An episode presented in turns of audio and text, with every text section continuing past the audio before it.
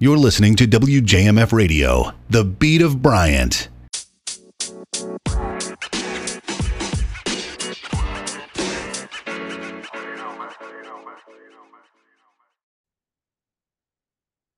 What is going on, you guys? Welcome back to Down to the Wire. I'm your host, Brian Costa, and today we have got an amazing show for you. If you guys are watching this on YouTube, you are not, you didn't just fall into like a time capsule or anything crazy. I am actually back in the Koffler Center where I wrapped up things at the end of my senior year this past May. Uh, it is absolutely crazy to be back recording a show in here, but I am glad nonetheless. And I'm super glad to welcome in a special guest to the show. He's a familiar face. We're going to get a chance tonight to talk about a lot of things um, from the MLB to the NFL. Uh, they're going to start off tonight with Mookie Betts' return to Fenway Park after three years in a Dodger uniform. Talk about the injury involving Shohei Ohtani. As and then uh, in NFL news, we'll talk about Jonathan Taylor to the Miami Dolphins rumors, the Pats preseason, and the downfall of the Arizona Cardinals. So it's going to be a great show. We're going to talk about that and a whole lot more. But first of all, I want to welcome back today's guest, Mr. Ethan Moulder. Ethan, I'm glad to have you back on the show and have you back in the studio with me, man. How you doing? What's up? It's good to be back. Appreciate coming on the show like always. Um, ready to go back to school, ready to get the year started. It's crazy, man. It feels like I was just in here like a couple months ago recording my what was my 200 my 200th episode at the time. It was the day before graduation, which is just absolutely wild to me that I was doing that at the time and yeah, just to be back here, it's kind of crazy. I'm back for my graduate school now, doing two years here. So, uh, you know, the opportunity to maybe have you on some shows as well as some other students over these next couple uh you know semesters here i'm really excited for it so thanks for stopping in man and uh yeah the first thing we wanted to get off on the plate tonight was uh Mookie Betts, after three years with the Los Angeles Dodgers, will make his return tonight and face the Boston Red Sox. Ethan, man, it, it's it's it's pretty heartbreaking to see this finally come to fruition. I thought it'd be a lot sooner, but just the schedules never lined up for us to face Mookie in Boston, and uh, you know the time's finally come. What do you think of all this? Yeah, so I mean, this is this is a pretty big moment for Boston. I mean, Mookie was like the heart and soul of our franchise, and then we just let him go. And um, I actually heard a couple like it was it was a conversation Mookie had the other day, mm-hmm. and um, people said like, oh yeah, we we offered him over like three hundred million, whatever. He said that wasn't true at all. He said that he was not getting anything near that, and so that's why he went to L.A. But just sucks. I mean, he was our guy, and I, I don't know why we didn't pay him. I mean, we did the same thing with Xander too yeah, I mean it's it's been frustrating. It's been ridiculous to see how this thing is all kind of played out. I mean, you I when I first started this show, the whole drama with Mookie Betts first started. It was when the trade to the Dodgers originally went down. We covered it and I just I, I never understood the deal and what we were getting back. I mean, three years later, it's really looking like one of the worst returns I've ever seen in a trade, especially for a guy of that caliber. I mean, especially with the way he's producing this year. I think uh, his numbers, at least going into this game, was um, you know, batting like 300, 34 homers. Um, you know, you know, he's doing really well so far this year, an MVP candidate. And all we got in return for him was Alex Verdugo, who is, you know, having his own issues on and off the field with the Red Sox. Connor Wong, who I get it, I is a serviceable catcher, but you know, really can't compare to what you lost with Betts. And then the cornerstone piece of the trade, who was supposed to be the key prospect in that deal, Jeter Downs, is no longer even with the team. I actually just saw him the other day um, I was at a Woo Sox game and he was playing for the other team, the other batting a batting a buck sixty in AAA, and I'm like, yeah, that that's that's worthy of giving up Mookie freaking Betts. Yeah, it's it's so disappointing. Mainly the Jeter Downs that that's the like... worst part of it because Verdugo was never supposed to be the big return of that deal. No. He was just supposed to be the major league ready talent that you were going to get off the bat. And then Jeter Downs was kind of the centerpiece of the deal. It was like, all right, he's going to be the guy you can build around, be maybe a future shortstop, second baseman, you know, a guy that you can really trust up the middle in a couple of years. And then Connor Wong was really just a throw in was, you know, a lot of people were just like, you know what, maybe he'll be something. And frankly, like he t- ended up being the better prospect. Yeah, somehow. So I it's mean, crazy. I've watched uh, Jeter Downs of the Woo Sox and he was promising to start like he was he was good. He was hitting like a home run every other yeah. at bat. And I mean, he even got called up and he played honestly not that bad, but it's just crazy. He had a he had an insane fall off. Like out of nowhere. And yeah, he he I remember actually seeing him in AAA and he looked very promising, but um I think he had some concussion issues. He had a lot of injuries Yep. down in AAA and I think that it just kind of robbed him of whatever potential he was really going to have because you know, even with like I think that I think he's with the uh, Nationals affiliate now. He just still can't find it. So Mhm. it's it's really sad to see. And I mean, listen, Mookie Betts should have been a Red Sox for life. Yep. And had the Red Sox, you know, put up the money for him, he'd still be here. Now, I I think Chaim Bloom, or at least some member of the Red Sox administration, I believe it was Bloom, when they first traded Betts, went on record as, as to saying, "Hey, we're we were only going to be able to get two of the three regarding Betts, Bogaerts, endeavors, and they ended up only get, retaining one of the three. Yeah. Which I mean, looking back on it, you some people are even wondering, did you get the wrong guy? I mean, if you had to choose one of those three guys, would you take Rafael Devers or Mookie Betts, Ethan? I'm a huge Rafi fan. Sure. Oh, that, that's tough. I mean, how old's Mookie now? Like He- he- 29? I think he's 30 now. 30? Yeah. Yeah. I mean, and Devers is still what, 25, 26? Yeah. So ah, Rafi still has some years in him. I mean, he's been good. He's, he, but Mookie, like, he's still showing that he's amazing. Like, right now, like, the Mhm. past like 10 games or so, he's been on an incredible tear, Yeah. especially coming into this weekend series. Like, he's ready to, he's ready to cook. I mean, Yeah. but ah, I don't know. Like, that's a good question, honestly. I mean, I mean, the reason I say that though is because Mookie, this Mookie has been consistently great through all his time. And listen, I, I love Rafael Devers. I don't want anyone to get that twisted. I'm glad the Red Sox paid him, and I think, but unfortunately, I think they were paying him just because they felt the pressure from the fans for not paying Xander Bogaerts Yeah. or Betts. Yeah. And I think they were like, fine, we'll shut you up. We'll give Devers a bunch of money, which they eventually did. But the way it was all handled was just a big mess. I mean, I'm I was never going to tell the Red Sox to go out there and spend the money that the Padres spent to get Xander Bogaerts, but they could have handled that deal differently as well. They could have approached Xander sooner in the sooner like in the offseason, gone to him and said, Hey, we're going to give you maybe half that deal. And had the Red Sox given given him probably a respectable offer, he'd still be here as well.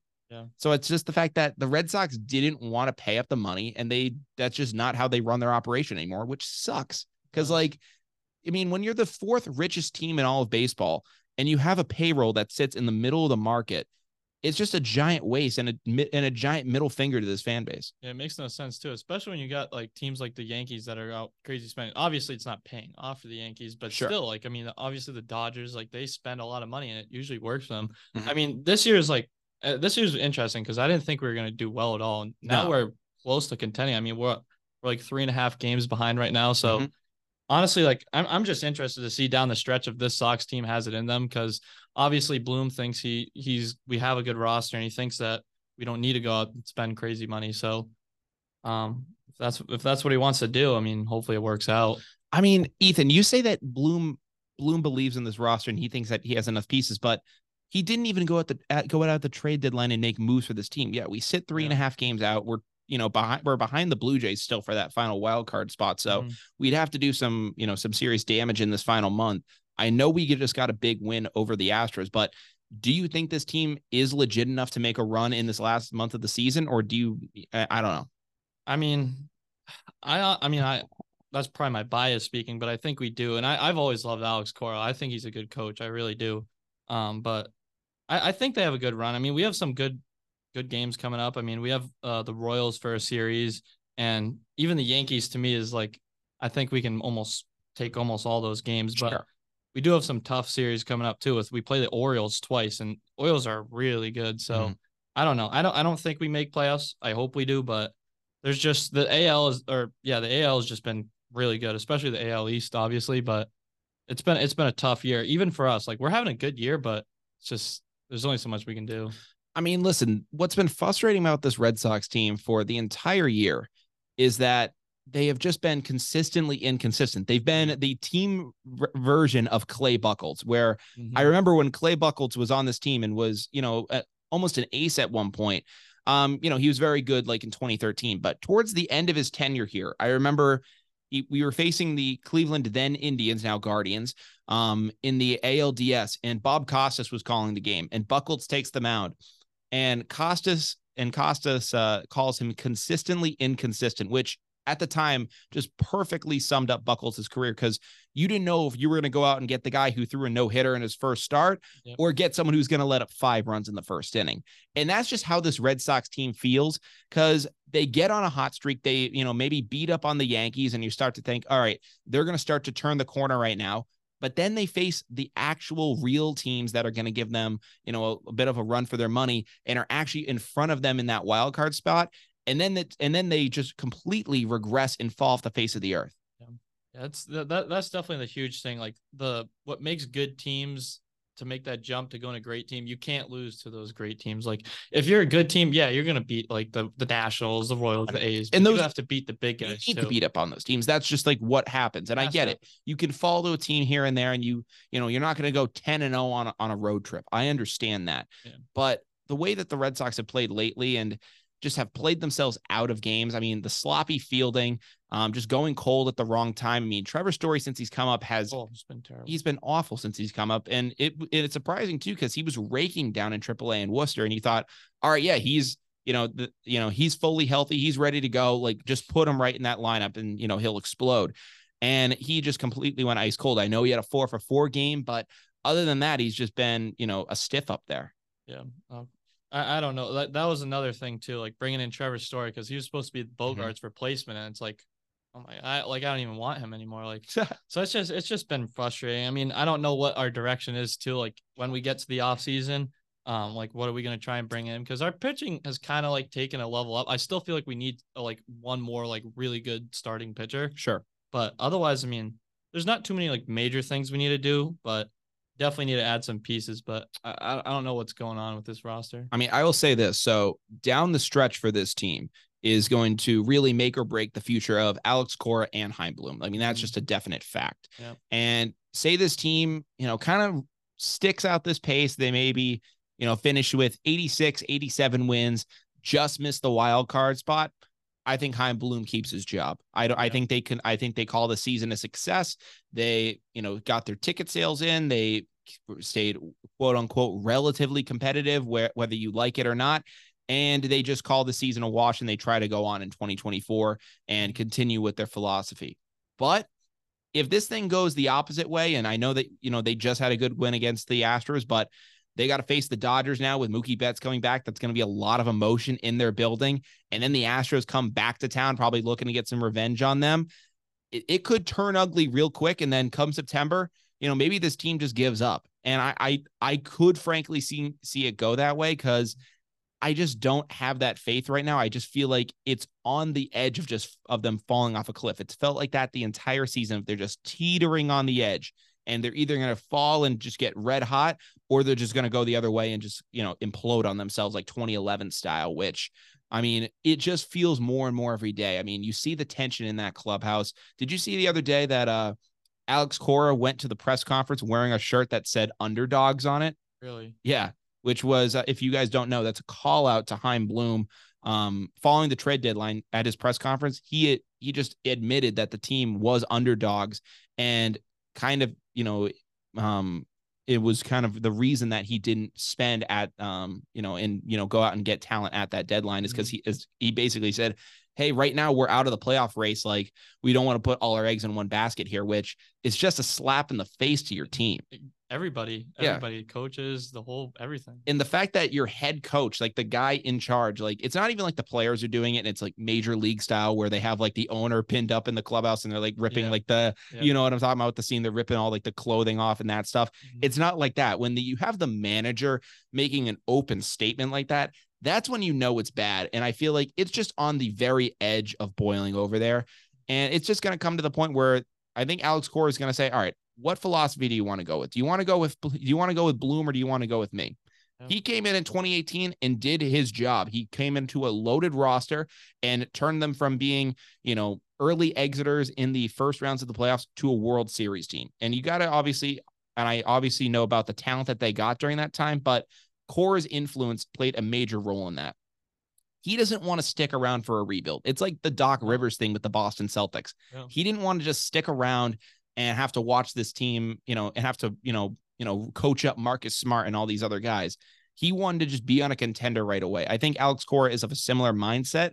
And we're going to see that come to a head this offseason. Well, yeah, I think Cora always thinks that his team can win the World Series. You look two years ago with the Sox. I mean, we made a great. Uh, everyone thought we were going to be a bottom ten, bottom five team, Mhm. even, and we had one of the best like playoff runs I've ever seen with the Red Sox. Yeah. So I I, I truly agree. I think like he believes he's always going to be in a winning mindset that this team can win the World Series, and if him and Bloom cannot be on the same page, like it, it could get very messy. Yeah. I mean, I, I I definitely think it can. So that's kind of our little Red Sox minute right there. Ethan, before we uh switch things up in NFL news, there is another story I want to talk about. That is uh Shohei Ohtani. Uh, you know, uh, it was confirmed he does have a torn UCL and he'll miss the rest of this regular season, at least on the pitching side. He will continue to hit, which I mean is great for the Angels down the stretch. I guess it'll sell tickets and get people to still come to the ballpark. But right now, if I as I look at it, the Angels are 10 and a half games out of the final wild card spot. They went in trying to compete for it and they completely blew that opportunity. If you have to look back on it, they made a big mistake by not trading Ohtani and at least trying to get something back for him because at this point he's going to walk in free agency, might just go down the street and play for L and play for the Dodgers now. So there's a chance at that and you're going to get nothing for him. Maybe a draft pick, but that's going to mean squat to you. Yeah, I mean the Angel. If we're talking about the Red Sox, I mean, oh man, we've had our problems, but the Angels, oh my, You want, I mean, that's a disaster of an organization right there. I mean, the Red bad. Sox, I think they still have like the fans that can, like, yeah, you know, they'll kind of have some backlash. And I think, you know, sometimes even force the team into making a deal that they don't want to do, i.e., the Devers signing. I think Yep. had the Red Sox fans just been quiet, I think we would have seen the same drama play out with Rafael Devers that we did with Xander Bogaerts and with Mookie Betts. I think it would have been the yeah. exact same thing. Yep. But I don't know. Like the Angels, like I mean, you have two like the greatest players to ever touch the field, Mhm. and they just can't even make the playoffs, which is crazy. So Yeah. I mean, where do you think Ohtani's realistically going? You think he really goes to the Dodgers and that's it? I mean, listen, it- the Dodgers, it could make a lot more.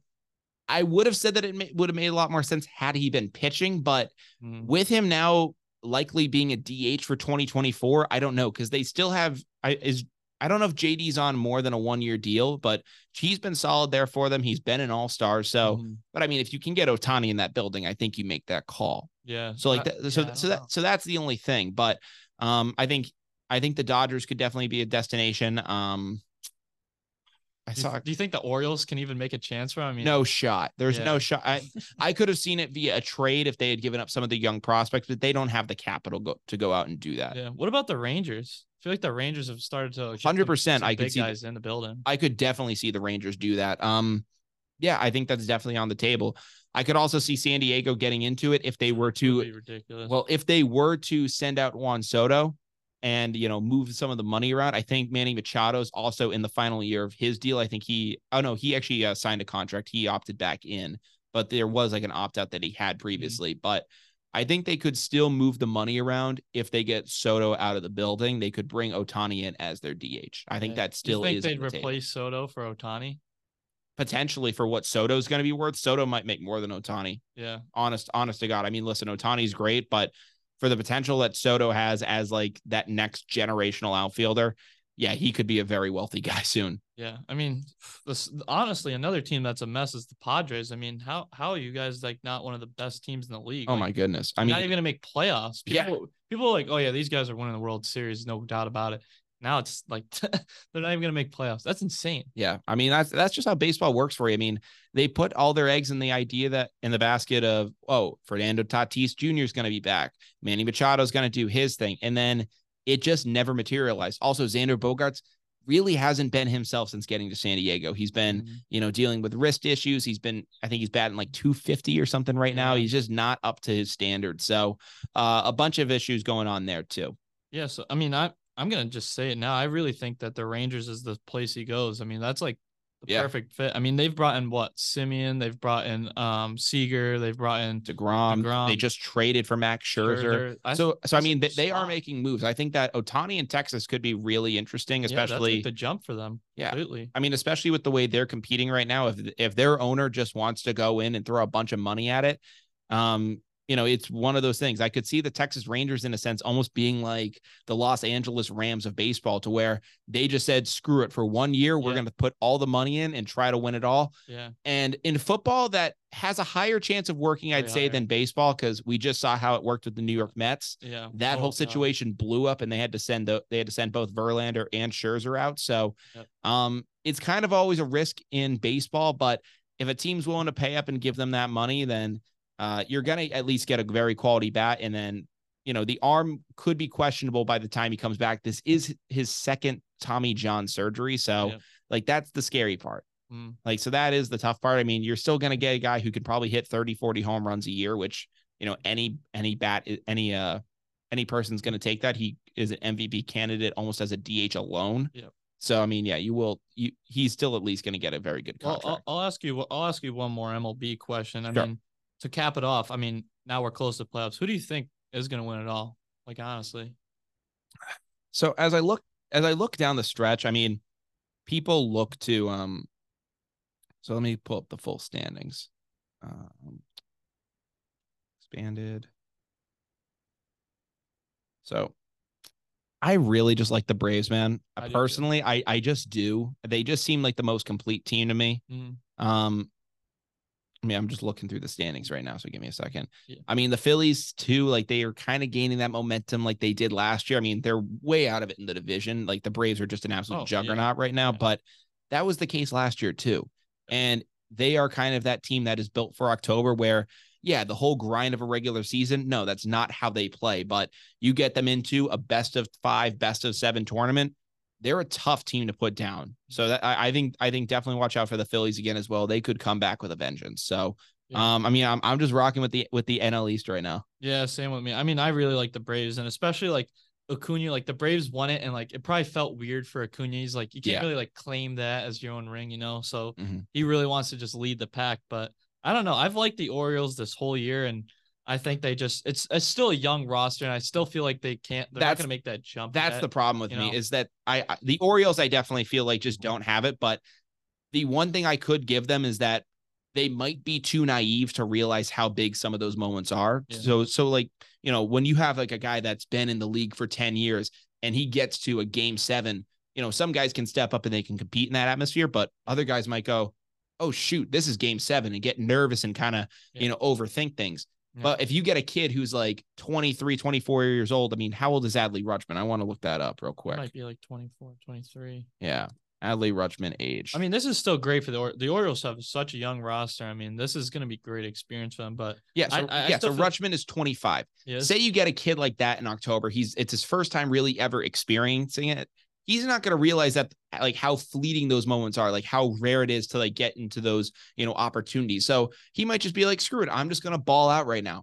And that just sometimes, and that you sometimes see that with guys where they don't realize how big the moment is. It was kind of like when Tom Brady first made the playoffs with the Patriots.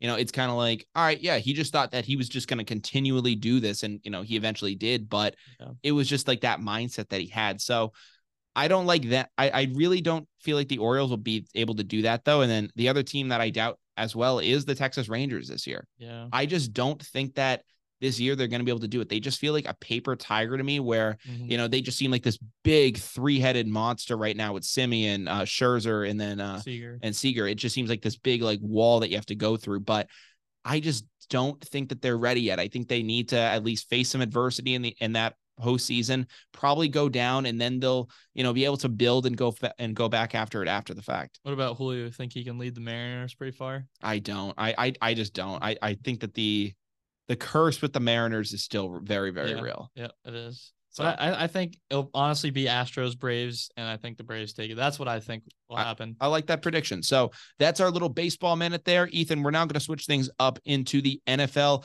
Uh, you had some some takes on Jonathan Taylor. You want to talk about that? Yeah, so I've been I've been looking into it pretty heavily because I mean I play fantasy too, so I try and keep up on all this stuff. But Mhm. I've been staying away from Jonathan Taylor just because the weird situation that happened with him, obviously. But um, right now it looks like the Dolphins and the Colts are in huge trade talks. They're both at a standstill, but Yeah, I know the uh, the Dol- um the Colts did decline a trade from the Dolphins. So there yeah. was an offer and they did turn it down, but I think they still are actively listening. yeah. So yeah, they're talking. Yeah. And I mean, originally Jim Irsay came out and said that they were not going to trade Jonathan Taylor. They were going to, you know, stand pat and try to resolve things with him. That has a, that has since fallen apart now. Yeah. Do you think the Dolphins get this done? I think they do. And if you look at it, I mean, the the uh, oh geez, I was gonna say the AL East. oh, Jesus. AFC. Yeah, the AFC East. I mean, they are just stacked. I mean, the Bills, the Bills are really good. The Jets obviously made crazy moves. Pats tried to keep up, but the Dolphins, like, they still want to be that team. I mean, they that's a great offense. You have Tua, Taylor, Hill, um, Waddle. That's ridiculous. So they really just need that running back. I feel like that's the only thing that's missing. Obviously, Ramsey is out for a little while, but you still have Xavier Howard. That's all they need is that running back, that star running back. And the Dolphins could honestly be one of the best teams in the NFL. I mean, they definitely have the potential to. It's all going to ride on Tua, though. That that's all. Yeah. That's it's Oh, yeah. it's going to be Huge, huge. If he can't do it this year, then he's out, and they're going to get a new guy in. Yeah. It- that's just what's going to happen. Mm, but they definitely have the potential to do it. And I think that they see the Patriots right now getting better with their run game. Mac Jones is improving. The Jets just get Aaron Rodgers in. You know, people are going to be excited to see what he looks like finally in a New York Jets uniform. And then the Bills are are still, you know, reigning atop the AFC. So, I mean, they they realize what's cut out for them, and I think that you know, adding a dynamic back like Taylor to your run game, it just opens up so many more options for that team. You know, with Waddle, with Tyreek Hill, and to just have that option out of your backfield, it's going to have teams just completely, you know, Yeah. you know, you know, playing guessing games back there. I mean, the Dolphins, they, they are trade mongrels because you look back at now the Trey Lance trade, which I, they got three players in return. It was like Yeah. Waddle, Chubb, and like one other player. I forget. It was a star for Trey Lance. unbelievable steal. That's crazy. Like now Trey Lance is QB three, probably not even Yeah. be on. Like I don't know where he's gonna go. I I say he should get traded to the Vikings, be a, be an heir to Kirk Cousins, but Yeah, I, I- I, I, think that could definitely happen.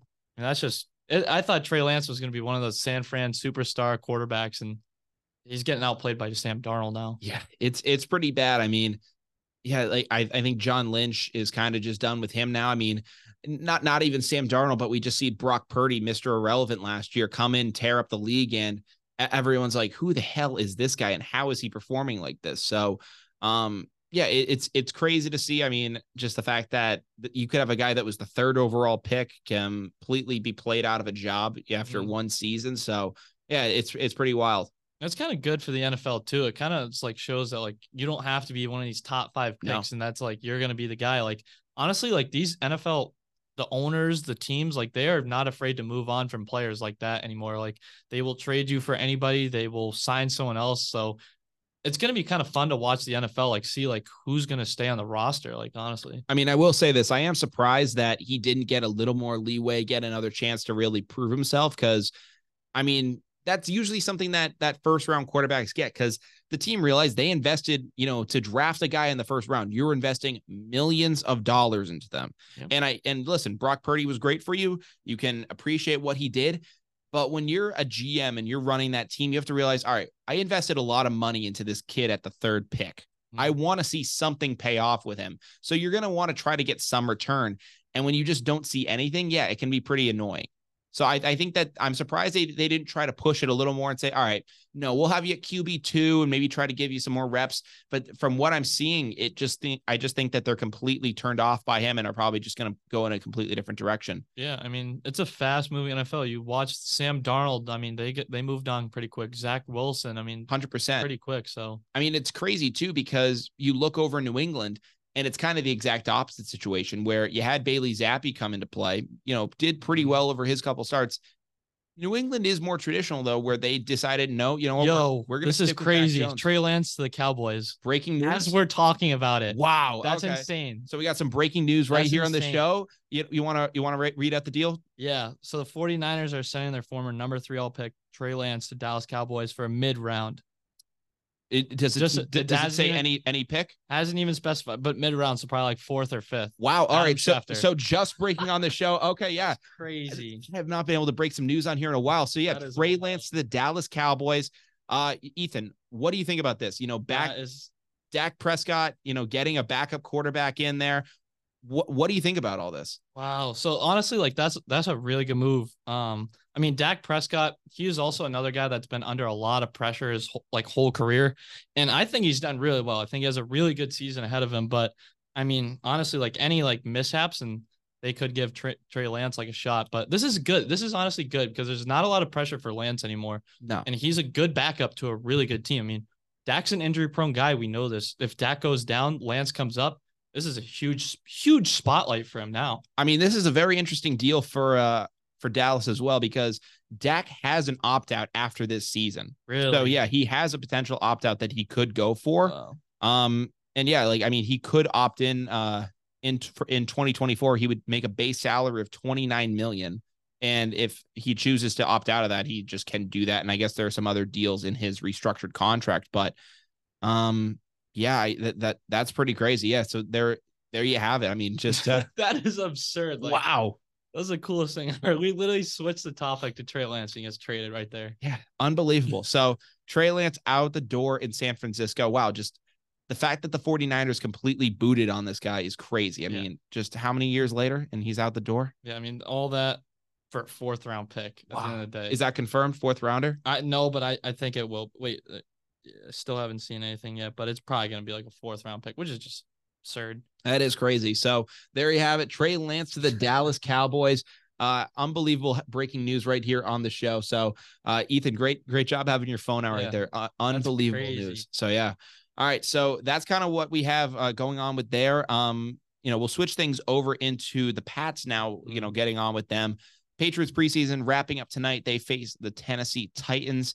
Uh, you know, usually last game of the preseason, you're seeing a bunch of guys that are just fighting for that, you know, last spot on the roster at this point. Yep. You weren't going to really see Mac Jones or any of those guys out there tonight. So, um, anything that you're looking for out of this game, Ethan, at all? Like, you know, some guys that ho- you're hoping to uh maybe prove themselves if they do get in the game. Yeah, so kind of like the biggest thing this offseason is like our wide receiver core, um, with like the battle between Demario Douglas and uh Kayshon Boot. Like, um, so that that's kind of huge to see, to be honest. Um, because I don't know, like we have we honestly have a really deep wide receiver room. They're all kind of like mid wide receivers. Th- that's the issue. is is that I feel like you have a lot of depth at the position, but there's not one guy that can stand out with that unit. which should have been Hopkins, which would have been perfect, perfect, It's literally what I had said on on shows previously. Is I said Yeah. if you get DeAndre Hopkins in your wide receiver room, you can slide everyone down a slot on the depth perfect. chart, and it looks so much better. When you have Juju as your two, and then you put you know um, Ke- Parker as a three. Kendrick Bourne is even like the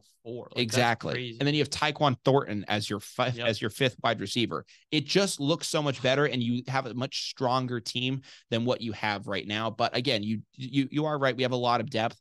I will be I will look to see if Kayshon Boot plays tonight because I had heard that he kind of had a bit of a bit of a rough camp, wasn't yeah. uh, getting some of the touches that people thought he was going to, was Mhm. kind of getting outplayed by Pop Douglas. So Yep. uh, we'll have to see how that kind of works itself out down the Yeah, stretch. I mean, I'm excited for Douglas. Honestly, like that would that wouldn't be a bad addition to like if guys go down, we can have him step up. But to be honest, really, what I want to see from the Pats this year is tight end use. I mean, we Mhm. brought in Mike Gesicki. He is a really good tight end. Like Yeah. I want to see us use Hunter Henry. We still have Hunter Henry. We have the best tight end room in the league. Like I hope we use them. Um, I mean, we also have we just we honestly have a lot. Like even Rhamondre and Zeke, like everything is there. So this is a huge season for Mac. And in my opinion, if Mac underperforms this season, I say we got to go for a new quarterback. Yeah. Do, do you go into the draft and try to go back there, or do you try to go into free agency and make something happen there? I say I say free agency. Honestly, like I try and bring in Dak Prescott. Not even kidding. Uh, now that that would be interesting, but I don't know how I feel about Dak Prescott, man. No? I, I, I he's great for the Cowboys. He's great for them. I don't know how I'd feel about him in New England. Not coached by Bill Belichick. I don't know, man. Good Listen, line, everything. I don't know, man. I'd also look to Minnesota. Kirk Cochain. Oh my god, it was a fourth round pick. Wow, good, good call there, Ethan. I mean, Kirk, Kirk Cousins is going to be a free agent as well, so lo- you could also look at him potentially. Mm, you know, true. You know, very traditional pocket passer. I think could probably work well in a Bill O'Brien run offense. So Yeah. that could that could work itself out. And I think I mean, I. I honestly like I've never been a Mac fan. I've been saying this for years. I hope it works out. I do Yeah. for the Pat's sake, but like I think we we we might have to go looking this offseason. I mean, if you don't, if it doesn't work out, or if he just, you know, kind of just plays average football, you're going to be stuck between the idea of either having to let him go or you're going to have to pay him, which, you know, even if he doesn't overperform, Dan, look at the contract Daniel Jones got. He got Mhm. absolutely paid by Just the one Giants. season, yeah. Exactly. So if Jones goes goes out and does something even similar to that, you're that's what you're gonna have to pay him, and probably more because the QB market's only going up. It only goes up. But yeah, I mean, honestly, like Bill's just he's not a good drafter, so I really don't see that. And honestly, another question for you: Do you think Bill's on the hot seat this year?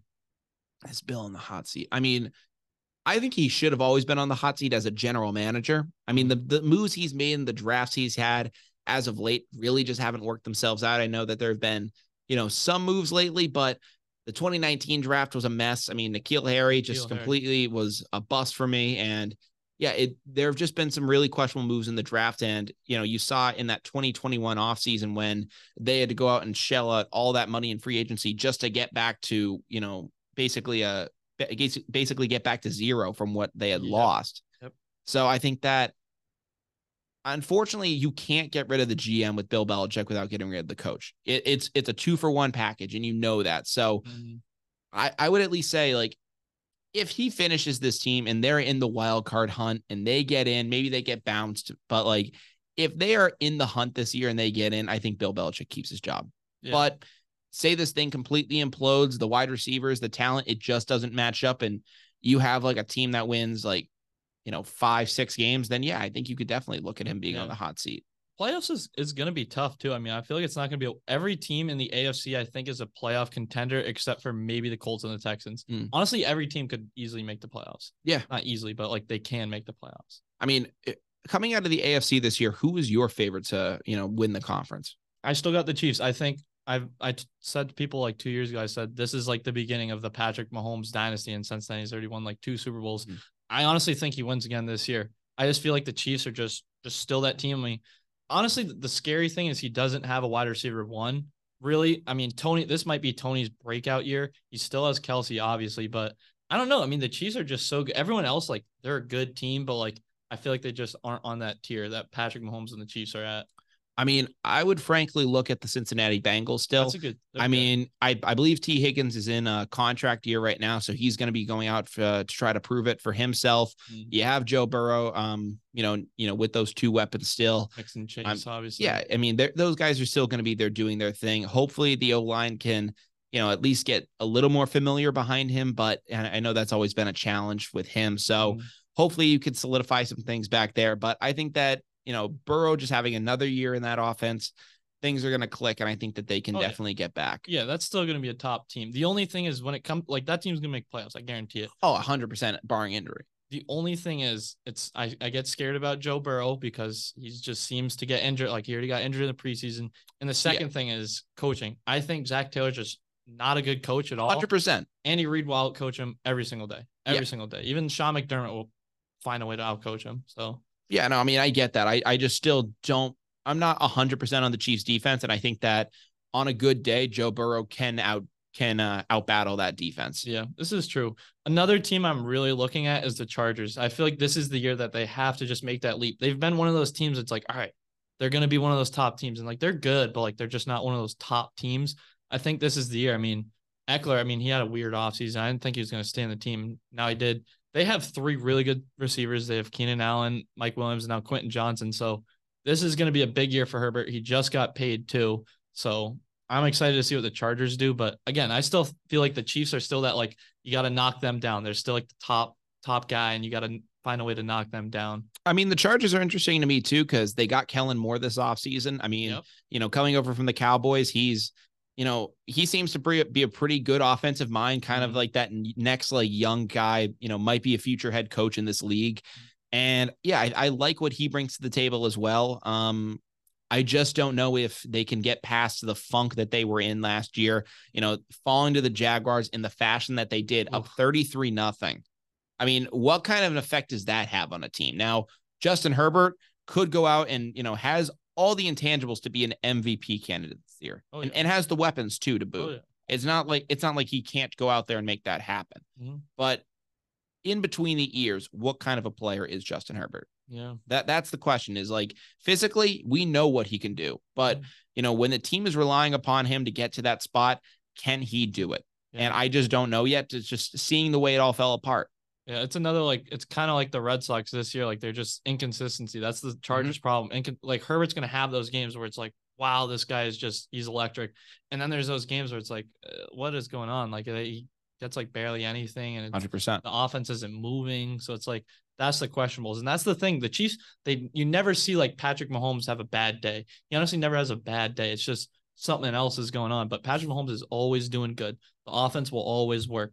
But I don't, I don't know. I think it's just a huge AFC year. Like there's really nothing going on in the NFC except for the Vikings and the 49ers. That's about it, honestly. Crazy how the dynamic how the dynamic flipped. It went from the NF the NFC just used to be A monster. it, it was a it was a freaking buzz saw of, Oh, yeah. of a conference, and Oh, now it, it's only just like those handful of teams. Yeah, it's literally nothing. I mean, you got the AFC or the NFC South, which no clue what's going on there. No Baker shot. Mayfield and the Bucks. I mean, Derek Carr and the Saints, Bryce Young and the Panthers, Ridder and the Falcons. They all have new quarterbacks, new regimes, Yeah. everything. So Yeah, it, it, it's crazy what's going on down there. I mean, it that used to seem like one of the more like uh, veteran led uh yeah, you know literally. conferences, and used to have a lot of like uh you know tenure down there, and it's now now it's just all new guys. Yep. So it's gonna be interesting. I mean, ev- every year, like I'm always excited for the NFL, which is awesome. It's such an awesome product. But Thank, thank God we finally made it back. I mean, Yeah. listen, the summers, I enjoy kind of doing creative things during the summer, getting to interview people, but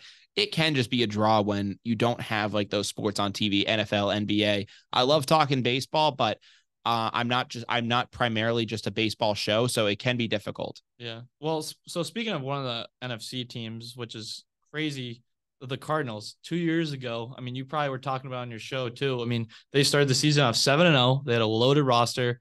Kyler Murray, like, I think it was a year or two after he got drafted. You have Hopkins, AJ Green, JJ Watt, James Conner, um, Chandler Jones. I mean, everything is clicking for the Cardinals. People like these guys might win the Super Bowl. Yeah. And they start losing games. I, they still made the playoffs. I don't think they won though.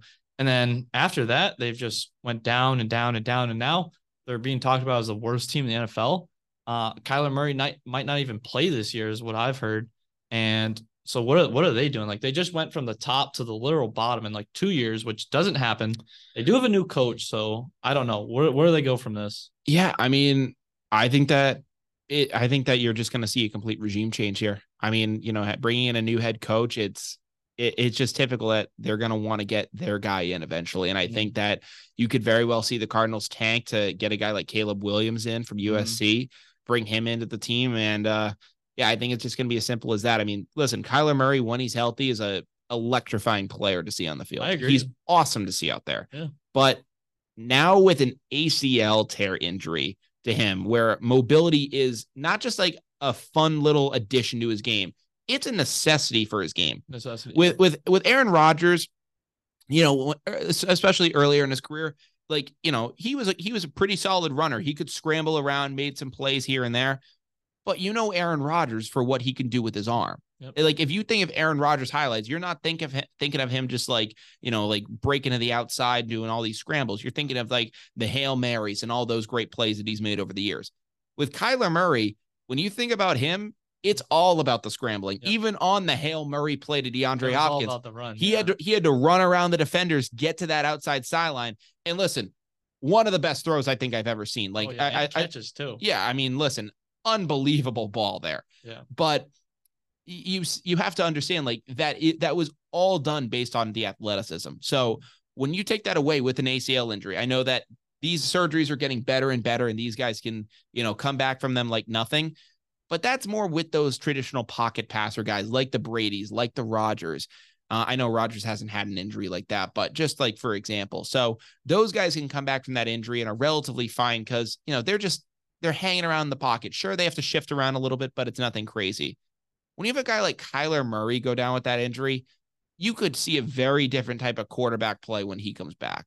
Yeah. So what do you think he what do you think they do with him? I mean, do they hold him out this whole year and then did they trade? I mean, he has a huge contract. I know that. I mean, I think they said that he'd be eligible to come back by like what, like October, November Yeah. around then. But they've been saying they are might hold him out the whole year. So I, I mean, I think it's I think it's possible. I mean, if he's healthy and like, listen, if the Cardinals somehow find a way to play themselves into it, which I don't think they do, now a Colt um, McCoy. yeah, not with Colt McCoy or anything like that, then then yeah, I mean, you could see him maybe, you know, maybe getting some reps, getting back in. But right now, yeah, I think that you could see him get held out for the year. It, it could just be like they want to hold him out. They want to, especially if it if he comes back after the NFL trade deadline.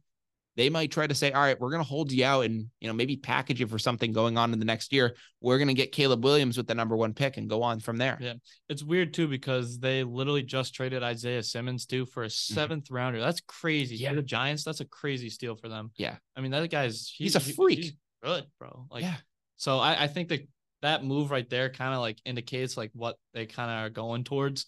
So Sure. that's, I don't know. I mean, they also have the Texans pick too, which I think the Texans are going to be a bottom three team. Yeah. So if they could get Caleb Williams and huge prospect Marvin Harrison Jr., that's not a bad team. Like Yeah. you have Caleb Williams, who's a could be insane, and then you also have James Conner, Hollywood Brown, Marvin Harrison, Rondale Moore. That's not bad. I mean, they still have Zach Ertz too. Yeah. So No, I mean, so you have a good team that you could build around, say, in 2024. But yeah, like I just don't know what the future holds for Kyler Murray. It's really going to be matter what does he look like after that ACL injury? Because listen, yeah. those powerful guys, they can deal with it. And because if if speed isn't your number one thing, then you're fine. But what with Kyler Murray, speed is his everything. everything. Like yeah. we never like people would always talk about the fact that Kyler Murray actually doesn't throw a great ball. It's not like the most accurate tight spiral, but he can be shifty as hell. He can move around and make you miss. So that that was always his strong suit. So I don't know what's going to be next for him. So that that does look interesting out there. I think the Cardinals could sit him down the rest of the year and we see him on a new team in 2024. maybe like the Raiders. It's honestly not a bad fit for him. Honestly, maybe you see him on the Vikings. Yeah, I mean, I mean, if Kirk Cousins is going to maybe want to get another paycheck, I don't think Minnesota wants to pay him.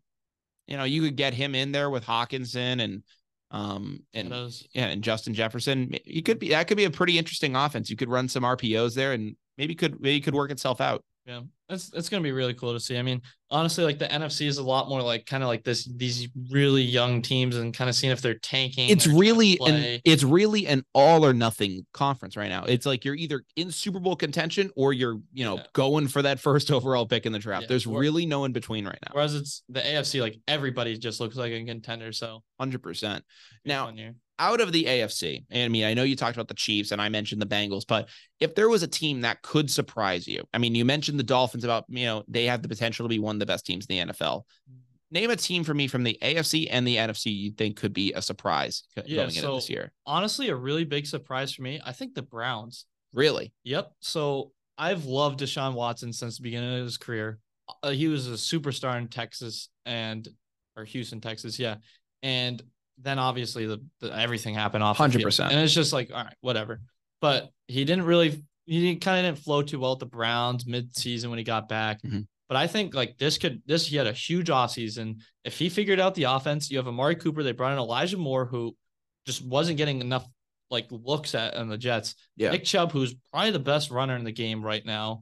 Um, that's that's honestly not a bad team, and that No. team could win that division, and they could win a couple games. I mean, the Browns. Remember, they used to be a complete, complete like shit show. Like it was terrible. Um, yeah. and then and then all of a sudden they just they start getting way better. So, um, it's a whole new regime for the Browns. So I think that's my that's my surprise for the Browns. Yeah, I mean, listen, that that's just kind of how it is. So, I mean, out of the NFC, I'll tell you this: I think the Seahawks could get back into it. I, I Mhm. think that Geno Smith it- under Pete Carroll seems to have some some stability there. I have my doubts with him still, but if any, but if Pete Carroll proved that he can, you know, lead any team this lead, lead any team to and any player to prominence, it's with Geno Smith. I mean, I think that you have to give him a lot more credit now for what he did with Russell Wilson. You know, seeing how he kind of flamed out in Denver, and the fact that he took Geno Smith's career back from the freaking dead. Like, Geno Smith's NFL yeah. career should have been over 10 years ago. Like literally, he got drafted in like 2013, 2014 and, you know, flamed out with the Jets and it was like, "Oh yeah, th- this yeah, he's, he's just a traditional bust. It's just isn't going to work out with this Yeah. with, with him." And I, I was like, "Yep, he's just one of those guys, one of those guys that just didn't work out in the league." And now he's a starter and pl- and just was in a playoff game a couple a couple like, you know, months ago. It's like, Yeah. how the hell did this guy get back on track? So, I think if Pete Carroll can get um him right, I mean, they just got Jaxon Smith-Njigba. Who got who- injured, unfortunately. He, yeah, he is injured, but if he can come back and you know make a difference down the stretch, it could be pretty interesting. But yeah, no, I mean, I, I have no clue how that Geno whole everything happened last year. I mean, that was out of nowhere. But Yeah, I mean, they re-signed him too, so they they clearly wanted him back. But um, yeah, that's a good team. I mean, Mhm. even the Rams, to be honest, like I, I don't know what happened last year, but with Matthew Stafford, Cooper Kupp coming back, that's a that's a good team. And again, that that division's kind of weak too. I mean, obviously the 49ers are good, but yeah, what do you think about what do you think about that Rams team? You mentioned Matthew Stafford coming back from injury, Cooper Kupp um, is going to be back as well. I mean, that team is kind of in um, what's the word purgatory right now. That yeah. you really don't know what they're going to be. I think that you know, just based on the state of the NFC, they could potentially even get into a wild card spot. But mm-hmm. I mean, they sold out for the Super Bowl two years ago, and which, which you know absolutely was worth it. They got it. They were able to win it in their home stadium. It was a great story to finally get Matthew Stafford a Super Bowl. I'm so happy he got it. Yep. But now you have to kind of figure what else is this team going to do? Like the after part where it's like, now what do we do? I mean, they have like no first round picks for like I don't know. How honeymoon phase is over. Like you, you yeah. you're in this marriage. Like what the hell are you gonna do? Yeah. They still have Aaron Donald, so that's yeah. still like a, at least a promising thing. But but I mean, he even questioned retirement this year, Ethan. Yeah, I mean, Cam Akers, like I I I don't like Cam Akers. I don't think no. he's the guy for them. The Rams have always had a good running back too. Like I mean, Todd Gurley, Steven Jackson, like that. That's just been who they are. Yeah. So I feel like they they're gonna figure out Cam Akers. If he doesn't work, they're going to go and get themselves new running back. If they had pieces, they trade for Taylor. They don't have anything to give up. So, but I don't know. I mean, Matthew Stafford and Kupp, it's just going to be them all year. I mean, Van Jefferson's their wide receiver too. So it's literally just going to be them two all year. That's the only way the ball's ever going to move. So mm-hmm. I don't know. Maybe some surprises. Maybe Van Jefferson breaks out or something like that. But uh, that's just going to be an interesting team to watch. Yeah.